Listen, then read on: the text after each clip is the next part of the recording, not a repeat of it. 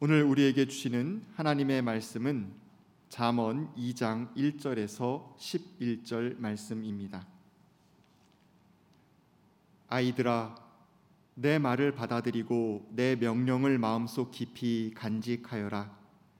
지혜에 내 귀를 기울이고 명철에 내 마음을 두어라. 슬기를 외쳐 부르고 명철을 얻으려고 소리를 높여라. 은을 구하듯 그것을 구하고 보화를 찾듯 그것을 찾아라. 그렇게 하면 너는 주님을 경외하는 길을 깨달을 것이며 하나님을 아는 지식을 터득할 것이다. 주님께서 지혜를 주시고 주님께서 친히 지식과 명철을 주시기 때문이다. 정직한 사람에게는 분별하는 지혜를 마련하여 주시고 흠 없이 사는 사람에게는 방패가 되어 주신다. 공평하게 사는 사람의 길을 보살펴 주시고 주님께 충성하는 사람의 길을 지켜 주신다. 그때야 너는 정의와 공평과 정직 이 모든 복된 길을 깨달을 것이다. 지혜가 내 마음속에 들어가고 지식이 내 영혼을 즐겁게 할 것이다. 분별력이 너를 지켜주고 명철이 너를 보살펴 줄 것이다. 이는 하나님의 말씀입니다. 아멘. 어, 마중물 찬양대 그 따뜻하고 맑은 음색처럼 하나님의 사랑이 우리를 아름답게 감싸 안고 있음을 느끼는 그런 시간이 되었습니다. 힘겨운 시간들이었지만은 주님의 은혜가 주님이 주시는 평안이 예배드리는 모든 이들과 함께 하시기를 빕니다. 여전히 터널의 끝은 보이지 않고 있습니다. 이제나 저제나 좋은 소식이 들려올까 싶지만 아직도 가야 할 길이 멀기만 하구나라는 느낌이 자꾸만 드는 게 사실입니다. 혹시 여러분 링 반더롱이라는 말을 들어보신 적이 있는지 모르겠습니다. 등, 등산 용어인데요. 이것을 사람들은 환상 방황 이렇게 번역하기도 합니다. 여기서 환상은 일루전을 말하는 것이 아니고 고리 모양이라고 하는 그런 뜻입니다. 링이라고 하는 게 바로 나타내는 것이죠. 반덜롱은 방랑 혹은 방황이기 때문에 어, 마치 고리 속을 맴도는 것처럼 방황하는 것을 일컫는 그런 말이기도 합니다. 산에 가보신 분들은 경험해 왔는지 모르겠습니다. 빽빽한 삼림 속을 걷다가 방향을 잃어본 그런 경험 말입니다. 짙은 안개가 끼어 있다거나 아니면은 악천후 때문에 방향을 잃어버린 채 당황스러웠던 경험이 혹시 있으신지요? 그럴 때면 우리는 내가 이쪽으로 가야 할 것 같아 가다 보면 왠지 잘못된 길로 접어든 것 같아 방향을 바꾸고 그래서 빙글빙글 돌다 보면 원점에 와 있는 것을 느끼기도 합니다. 바로 이것이 링 반돌룽이라고 하는 것입니다. 길을 잃었다고 하는 사실을 알아차릴 때 우리는 계속 뭔가 길을 찾기보다 먼저 해야 할 일은 무엇입니까? 멈추어 서야 합니다. 그리고 지도와 나침반을 가지고 내가 어디에 있는지를 정확하게 가늠해보고 방향을 잡아야만 합니다. 지도와 나침반조차 없다고 한다면 눈에 보이는 높은 곳으로 올라가서 그 지형지물을 통해서 주변을 살펴보며 길을 가늠해야 하는 지혜를 가져야만 합니다. 지금이 바로 그런 때인 것 같습니다. 마치 짙은 안개에 갇힌 것 같은 상황입니다. 더욱더 외로운 것은 내 곁에 동료들이 없다고 느껴진다는 데 있습니다. 외롭습니다. 친밀한 사귐이 주는 기쁨과 안온함을 느끼기 어려운 때이기 때문에 그렇습니다. 교우들 만나지 못하는 것도 속상한 일입니다. 그리고 가족 간에도 만날 수가 없어서 외롭습니다. 저만 해도 지금 몇 달째 손자 손녀들과도 만나지 못하고 있습니다. 이런 상황 속에 있는 것이지요. 우리 삶이 지속될 수 있는 것은 어쩌면 내게 때때로 부담을 주기도 하는 아주 곁에 있는 사람들, 가까운 사람들 덕분인지도 모르겠습니다. 서로 비스듬히 기댄 채 살아가는 것이 인생이라지 않습니까? 어떤 이들은 고독과 외로움을 구별하여 말하기도 합니다. 고독은 스스로 선택한 것입니다. 나 스스로가 선택하여 외로움의 자리를 찾아간 것이 고독이라고 하는 말입니다. 그 때문에 고독은 홀로 있음의 기쁨입니다. 외로움이라고 하는 것은 내가 선택하지 않았지만은 누군가에게 버림받았다고 느낄 때 우리에게 찾아오는 감정입니다. 그렇게 외로움이라고 하는 것은 홀로 있음의 아픔과 쓸쓸함을 우리에게 상기시켜 줍니다. 인간의 삶이라고 하는 것은 따지고 보면 광장과 골방을 오갈 때 건강해진다 말할 수 있습니다. 누군가와 함께 있는 시간도 필요하고 홀로 있는 시간도 필요하다 하는 말씀입니다. 사람은 홀로 있어야 할 때도 있지만 누군가와 연결되어 있다고 느낄 때 편안함을 느낍니다. 그런데 자본주의는 개인의 욕망을 부풀리는 동시에 공동체적 삶으로부터 우리를 분리시키곤 합니다. 아름다운 공동체란 연약한 사람들을 품에 안고 나아가는 곳이라고 말할 수 있겠습니다. 공동체 속에 내가 속해 있을 때 우리는 마땅히 함께 살기 위해 지켜야 할 그런 윤리를 내면화하고 삽니다. 공동체 속에 있을 때 우리는 나 좋을 대로 처신할 수 없습니다. 내 욕망의 한계를 분명히 알고 다른 이들을 배려하며 살아야 하는 것이 공동체 속에 산다는 말의 의미입니다. 하지만 지금은 각자 도생에 살벌한 세상이 되어버리고 말았습니다. 그 때문에 우리의 마음을 기댈 곳이 없게 되었습니다. 전도서 기자의 말이 실감나는 것은 바로 그 때문입니다. 만물이 지쳐 있음을 사람이 말로 다 할 수, 다 나타낼 수 없다. 눈은 보아도 만족함이 없고 귀는 들어도 차지 않는다. 전도서 1장 8절이 하고 있는 말이죠. 바로 우리가 처해 있는 이 삶의 형편이야말로 아까 얘기했던 등산용어로 링 반더룽의 상황이 아닌가 생각해 봅니다. 우리는 욕망 주변을 맴돌며 삽니다. 또 권태에 시달리고 시달리며 삽니다. 그리고 분노와 불평의 회로에서 벗어나지 못하고 있습니다.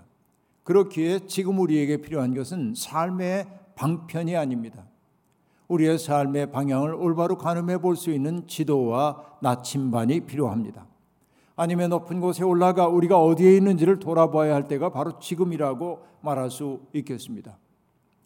히브리의 지혜자는 참된 삶을 살려고 하는 이들에게 필요한 지혜가 무엇인지를 가르쳐 주고 있습니다. 우리가 막 살기로 작정했다면 굳이 지혜자들에게 귀를 기울여야 할 이유는 없을 겁니다. 하지만 한 번밖에 주어지지 않은 유일해적인 이 삶을 가치 있게 의미 있게 아름답게 살기를 원한다고 한다면 우리는 늘 지혜자의 이야기에 귀를 기울이며 살아야 합니다.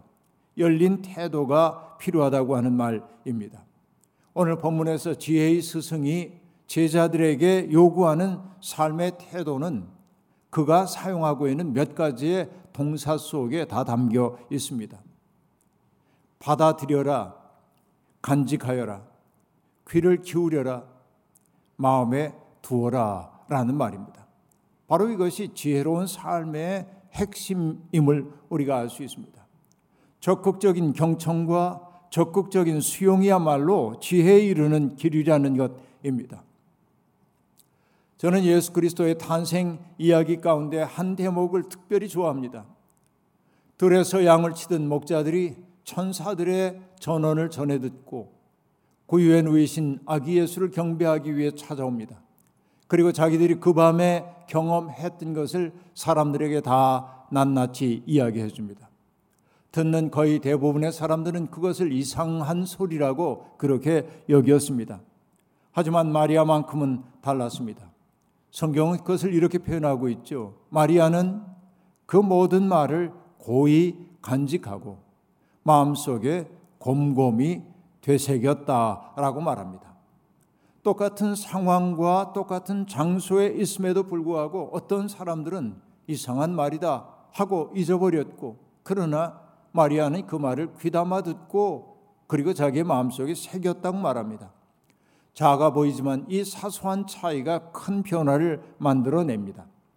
말씀에 귀 기울이고 받아들이고 마음에 새기는 사람이 지혜자입니다. 이미 안다고 자부하는 사람은 듣지도 않고 배우려고 하지도 않습니다. 그러나 참된 지혜자는 자기의 무지함을 아는 사람입니다. 내가 여전히 무지하다는 사실을 알기 때문에 그는 배우려는 열린 마음을 가지고 사람들을 대합니다.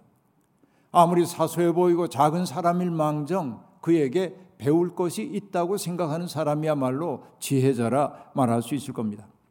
바로 그런 태도를 일러 우리는 겸손이라고 말합니다. 겸손한 사람만 지혜자입니다. 경청하는 사람 말입니다. 그러나 진정한 배움이라고 하는 것은 그런 수동적 자세에서만 일어나지 않습니다. 적극적으로 추구할 줄도 알아야 합니다. 그 때문에 오늘 본문은 말합니다. 슬기를 외쳐 부르고 명철을 얻으려고 소리를 높여라. 은을 구하듯 그것을 구하고 보화를 찾듯이 그것을 찾아라 라고 말합니다. 외쳐 불러라, 소리를 높여라, 구하여라, 찾아라. 이것은 적극적으로 우리가 그 지혜를 구해야 함을 보여주고 있습니다. 이 말, 부르라는 말, 소리를 높이라는 말, 구하라는 말, 이 모든 말을 한마디로 말하자고 한다면 저는 질문하라는 말로 그렇게 받아들이고 싶습니다. 질문을 한다는 것은 우리가 어떤 한계에 직면했다는 뜻입니다. 낯선 상황 속에 놓일 때 우리는 이것이 어떤 의미인지를 질문합니다. 또한 견디다 견디다 더 이상 견딜 수 없다고 느낄 때 우리는 그 의미를 묻게 됩니다. 그리고 무엇이 옳은지 그른지를 판단하기 어려울 때도 우리는 질문을 합니다. 질문을 통해 우리는 길을 찾고 그 길을 걸으면서 당혹감에서 벗어납니다. 세상에 어떤 사람도 인생의 정답을 가지고 있는 사람은 아무도 없습니다. 그 때문에 우리는 늘 하나님께 길을 여쭈며 살아야 합니다. 하나님께 길을 여쭈어 본다고 하는 것, 바로 그것이 믿음이고 기도의 본질이라고 말할 수 있겠습니다. 자꾸만 질문을 던지는 사람이라야 오류에 빠질 가능성이 줄어든다고 말할 수 있겠습니다. 고통에 빠졌던 욥은 하나님께 이렇게 묻죠. 나를 죄인 취급하지 마십시오. 무슨 일로 나 같은 자와 다투는지 알려 주십시오라고 청합니다. 시편 시인도 그러합니다. 주님, 어찌하여 주님께서는 그리도 멀리 계십니까? 어찌하여 우리가 고난을 받을 때에 숨어 계십니까? 라고 묻습니다. 예레미야는 하나님의 말씀을 전하다가 외톨이가 된 자기 처지를 한탄하며 이렇게 질문합니다. 어찌하여 저의 고통은 그치지 않습니까? 어찌하여 저의 상처는 낫지 않습니까? 주님께서는 흐르다가도 마르고 마르다가도 흐르는 여름철의 시냇물처럼 도무지 믿을 수 없는 분이 되셨습니다. 여러분, 하나님의 뜻을 구하고 하나님의 명철을 구하는 일도 속 시원한 해답을 얻기 어렵습니다. 이것이 인생입니다. 그러나 그런 질문은 우리를 겸손하게 만듭니다. 내가 알 수 없는 일이 세상에 있다고 하는 것, 내가 이해하지만 살아야 하는 게 이해하지 못하지만 살아야 하는 게 인생이라는 사실을 깨닫게 됩니다. 그리고 마침내 나중에 돌이켜 생각해 보면 인간의 지혜보다 하나님의 어리석음이 더 낫다고 하는 사실을 겸허히 인정하게 되는 겁니다. 묻지 않는 이들에게는 인생의 답조차 없습니다. 설기를 구하고 명철을 구하는 그 최종적인 목표는 무엇일까요? 아름다운 삶을 살기 위해서라고 얘기했죠. 아름다운 삶의 가장 기본적인 토대는 무엇입니까? 여호와를 경외하는 것이라고 말할 수 있겠습니다. 그렇습니다. 하나님을 경외하는 것 이것이 우리의 지혜의 최종적 목표입니다. 경외란 공경한다라고 하는 뜻과 두려워한다라고 하는 말이 결합된 단어입니다. 히브리어로 경외를 뜻하는 이루아라고 하는 말 역시 기본적인 의미는 두려움입니다. 그러나 그 두려움은 내가 잘못을 저지른 것에 대한 형벌을 두려워하는 것 아닙니다. 나의 부끄러운 모습이 누군가에게 드러날까봐 두려워하는 것도 아닙니다. 그 두려움이란 하나님의 크심, 하나님의 장엄하심을 자각하는 데서 오는 외경심, 그런 두렵고 떨리는 심정이라고 말할 수 있겠습니다. 그런 주님에 대한 경외함에 사로잡힐 때 우리는 삶이 신비임을 비로소 깨닫게 됩니다.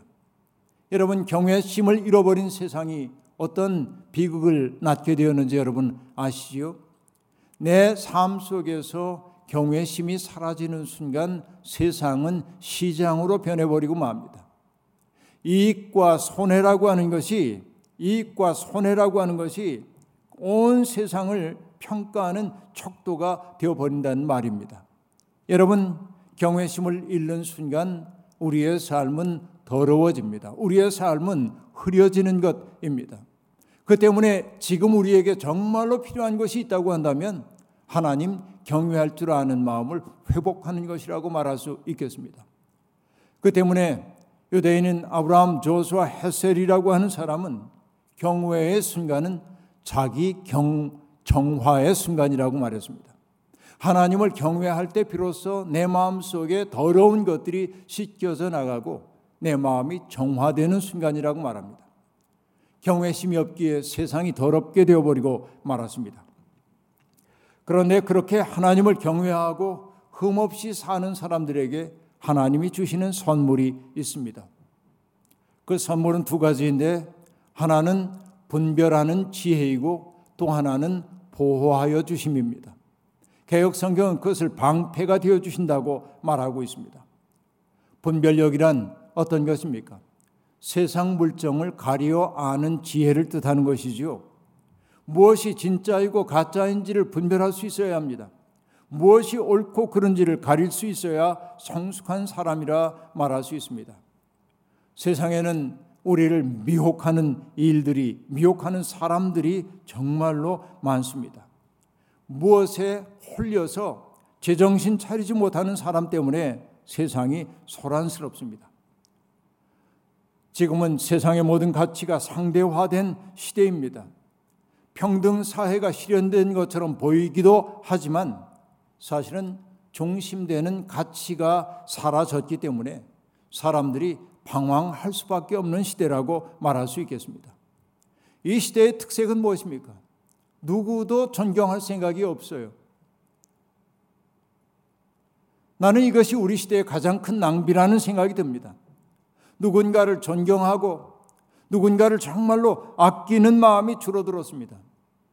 죄까짓게라고 말하며 냉소하고 조롱하고 헐뜯는 일이 많아졌습니다. 이것이 모든 사람들이 정보를 공유하기에 얻는 평등처럼 보이지만 삶의 깊이감이 사라진 것은 바로 그 존경하는 마음 혹은 외경심이 사라졌기 때문이라고 말할 수 있겠습니다. 그런데 종, 조롱과 냉소가 넘치는 세상은 어떤 세상입니까? 누군가가 나를 조롱하는지 모른다는 사실, 냉소하는지 모른다는 사실 때문에 언제나 남의 눈치를 보아야 합니다. 다른 사람들을 경계하며 살 수밖에 없습니다. 다른 사람들의 평가에 민감한 사람이 되어버리고 마는 것입니다. 그들의 기준에 맞추어 내 삶을 바꿔야 하니 우리의 삶에 안식이 있을 리가 없습니다. 마음 둘 곳 없다고 하는 말은 빈말이 아닙니다. 바로 그런 사람들에게 다가오는 이들이 누구입니까? 미혹하는 자들입니다. 그들은 모호하게 말하지 않습니다. 신앙의 외피를 쓰고 다가올 때 사람들은 홀딱 거기에 넘어갑니다. 그들은 언제나 사람들에게 말합니다. 내가 특별한 계시를 받았다고, 특별한 깨달음을 갖고 있다고, 나의 가르침을 따를 때 너는 역사 속에서 특별한 존재가 된다고 그렇게 말합니다. 하늘의 비밀을 아는 것은 자기들 뿐이기에 세상을 구할 책임이 우리에게 있다고 그들은 믿습니다. 그러나 여러분, 이것은 거대한 착각이고 민망하기 이를 데 없는 허위 의식입니다. 모든 것이 불확실하기에 지푸라기라도 잡고 싶었던 사람들은 즐겨 그들에게 자기의 자유를 맡깁니다. 예속의 시작입니다. 이것이 지금 우리 시대의 슬픔이기도 합니다. 우리는 거짓 종교에 미혹된 사람들이 보이는 반사회적인 행태를 지금도 보고 있습니다. 다른 사람들을 위험에 빠뜨리면서도 자기들의 행동을 정당화하는 이들이 많습니다. 반사회적인 행태를 믿음으로 포장하는 이들 말입니다. 속지 마십시오. 하나님은 세상에서 가장 소중한 것을 희귀하게 만든 것 아니라 모든 사람들이 누릴 수 있도록 아주 흔하게 만드셨고 가장 귀한 것은 평범한 것들 속에 숨겨 두셨습니다. 그것을 발견하고 누릴 수 있어야 합니다. 바로 그것이 우리의 인생의 보화라는 사실을 깨닫게 될 때 여러분 우리는 상식적인 인생 그리고 경외하는 인생 살 수 있습니다. 특별함에 대한 추구가 우리를 망가뜨립니다. 하나님의 뜻은 어디에 있을까요? 오늘 이 시대를 향한 하나님의 뜻이 어디에 있을까요? 저는 일찍이 우리 교회 제 이전의 담임 목사님이셨던 박정호 목사님으로부터 귀한 가르침을 받았습니다. 하나님의 뜻이 무엇인지 물을 때 우리는 그것을 어떻게 분별해야 합니까? 목사님은 이렇게 말씀하셨습니다. 자기에게 손해 나는 쪽으로 선택하면 하나님의 뜻에 가깝다라고 얘기했습니다. 생각해 봅니다. 하나님의 뜻은 내가 손해보지 않는 것일 수도 있습니다.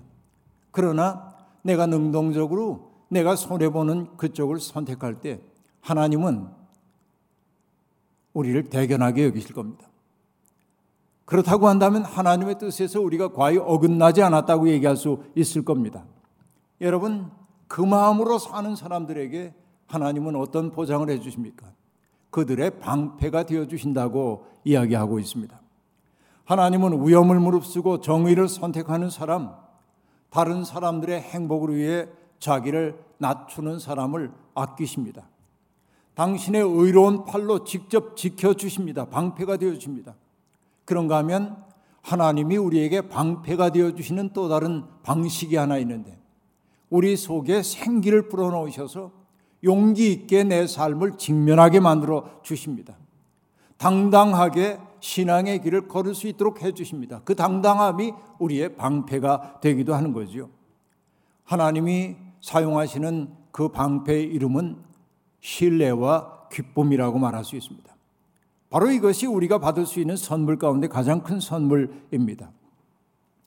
하나님을 경외하는 사람들이 거두는 생의 열매가 있습니다. 정의와 공평과 정직입니다. 그리고 그것을 선택한 때 때때로 어려움이 찾아오지만 내가 정의와 공평과 정직을 내 삶의 내용으로 살고 있다고 느낄 때 이것이 내 인생의 복이구나라는 깨달음이 우리를 찾아옵니다. 사람다운 사람이 되는 것보다 더 큰 복이 어디에 있겠습니까? 많은 사람들이 하나님 앞에 가서 천군 천사와 더불어서 하나님을 찬미하는 영원히 찬미하는 그 천국의 기쁨을 소망합니다. 저는 그분들 그런 소망을 품은 분들이 그 꿈을 꼭 이루길 바랍니다. 저 또한 그런 꿈이 있습니다. 그런데 하나님을 영원히 찬미하는 그 삶의 영원한 삶에 동참하기 위해서는 그 소망이 진실하다고 한다면 여기서부터 그런 삶을 연습해야 합니다. 다시 말하면은 하나님의 선율을 노래할 줄 알아야 한다는 말입니다. 그 선율의 중요한 코드는 여기 얘기한 대로 정직과 공평과 정직함이라고 말할 수 있겠습니다. 그런 삶을 외면하면서 하나님 나라를 꿈꾸는 것은 염치 없는 짓입니다. 하나님의 선율을 노래하는 이들은 세상이 주는 것과 같지 아니한 평안을 누립니다. 평화뿐만이 아닙니다. 그들은 즐거움을 누리게 됩니다. 그 즐거움 속에 있는 사람들은 유쾌합니다. 명랑합니다. 주변을 따뜻함으로 물들입니다. 여러분, 여러분은 어떠합니까? 믿음이 우리의 표정을 굳게 만들고 다른 사람들과 갈등을 일으키게 만든다면 어쩌면 우리는 잘못된 길로 접어들고 있다고 생각해야만 합니다. 하나님의 선율을 노래한 줄 알았는데 다른 노래를 부르고 있다는 사실을 알아차려야만 합니다. 하나님을 경외하고 사랑하는 이들은 따뜻함과 친절함으로 냉랭한 세상을 녹입니다. 누구나 아끼고 존중합니다. 조롱의 대상, 냉소의 대상이 된 사람까지도 그들의 지극한 아픔을 알아차리며 품에 안아주려고 합니다. 그런 의미에서 하나님의 사랑에 잇대어 살고 있는 사람들은 세상을 근본적으로 바꾸는 혁명가라고 말할 수 있겠습니다. 이것은 저의 말이 아니라 인권 운동가인 벨러리 카우르라고 하는 사람의 말입니다. 그는 폭력이 만연한 세상에서 사랑을 선택하는 것이 바로 혁명이라고 말합니다. 그리고 그는 아이를 잉태하고 그 아이를 출산하고 양육하는 과정, 그가 말하는 어머니가 되어가는 과정을 통해 경험한 것을 이렇게 표현했습니다. 보살핌이라고 하는 것은 사랑을 단지 감정이 아닌 달콤한 형태의 노동으로 재정의하도록 해준다라고 말합니다. 누군가를 보살펴 본 사람은 사랑이라는 게 감정만이 아니라 달콤한 형태의 노동을 하게 한다는 것을 알아차렸다라고 하는 것입니다. 바로 이것이 바울 사도가 얘기하는 사랑은 수고를 동반한다고 하는 말의 의미입니다. 그리고 그것은 우리에게 누구도 낯설게 보지 않고 그들의 상처와 자신의 상처를 돌보며 호흡하고 그 수고에 수반되는 모든 감정을 타개해 나가기를 요청한다라고 말합니다. 수고에 동반되는 억울함이라든지 이런 감정들이 있죠. 불평도 있을 수 있죠. 그러나 그 감정들을 하나하나 해결해 가는 것이 사랑이라는 거예요. 그리고 말합니다. 기쁨은 사랑의 선물이다. 슬픔은 사랑의 대가이다. 분노는 사랑하는 대상을 지키는 힘이다. 라고 말합니다.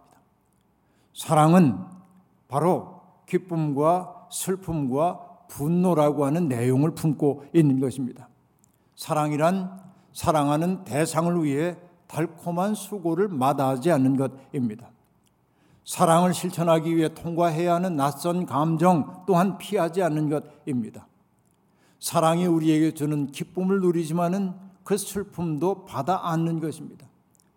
그리고 사랑하는 대상이 겪고 있는 분, 그 억울함을 우리는 분노하기도 해야 합니다.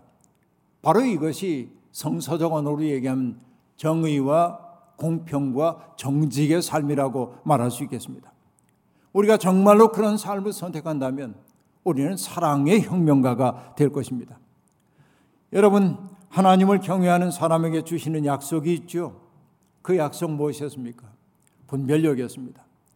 분별력이 너를 지켜주고 명철이 너를 보살펴 줄 것이다 라고 말합니다. 미혹하는 자들이 많은 세상입니다. 미혹자들은 처음에는 근사하게 나타나지만 나중에는 사람들 앞에 백일하에 드러납니다. 그들이 어둠이었다는 사실을 속지 마십시오. 하나님은 아까도 얘기했습니다. 가장 소중한 것을 흔하게 만드셨습니다. 가장 귀중한 것을 평범한 것 속에 숨겨 두셨습니다. 오늘 우리가 누리고 살고 있는 그것들이 하나님의 선물임을 자각하게 될 때 우리의 삶은 신비로 바뀌게 되고 그리고 우리는 하나님이라고 하는 큰 세계 앞에서 경외하는 마음으로 살게 됩니다. 이것이 잘 삶입니다. 여러분, 영적으로 분별력이 사라져서 위험에 빠지는 이들이 아주 많이 있습니다. 하나님께 청하십시오. 분별하는 지혜를 달라고.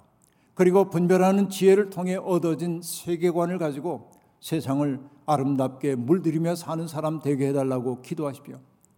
한 주간 동안에 사랑하는 성도들의 삶이 바로 그러한 삶, 친절함과 매력으로 사람들을 감염시키는 삶이 되기를 주의 이름으로 축원합니다. 아멘. 주신 말씀 기억하며 거듭의 기도 드리겠습니다. 하나님 세상을 살면서 우리는 누구에게 무시당하지 않기 위해서 나의 상처를 숨기고 나의 무지함을 부끄러워하며 어떻게든지 나를 멋지게 포장하려고 살았습니다. 그 때문에 누군가가 나의 실체를 드러낼까봐 두려웠고, 그 때문에 우리 속에 내면의 진정한 기쁨은 사라졌습니다. 그리고 다른 사람들의 인정을 받으려다 보니 인생이 무거워지고 말았습니다. 무거워진 그 마음 속에 미혹자들이 찾아와 우리를 사로잡곤 했습니다. 주님, 주님만이 우리의 길이심을 우리가 믿습니다. 주님만이 진리이고 생명임을 믿습니다. 주님 아닌 다른 것들을 섬기는 어리석음으로부터 벗어나게 도와주시고 우리의 삶이 하나님을 영화롭게 할 뿐만 아니라 우리 이웃들을 따뜻하게 사랑으로 물들이는 혁명적 삶이 되도록 우리와 동행해 주옵소서. 예수님의 이름으로 기도하옵나이다. 아멘.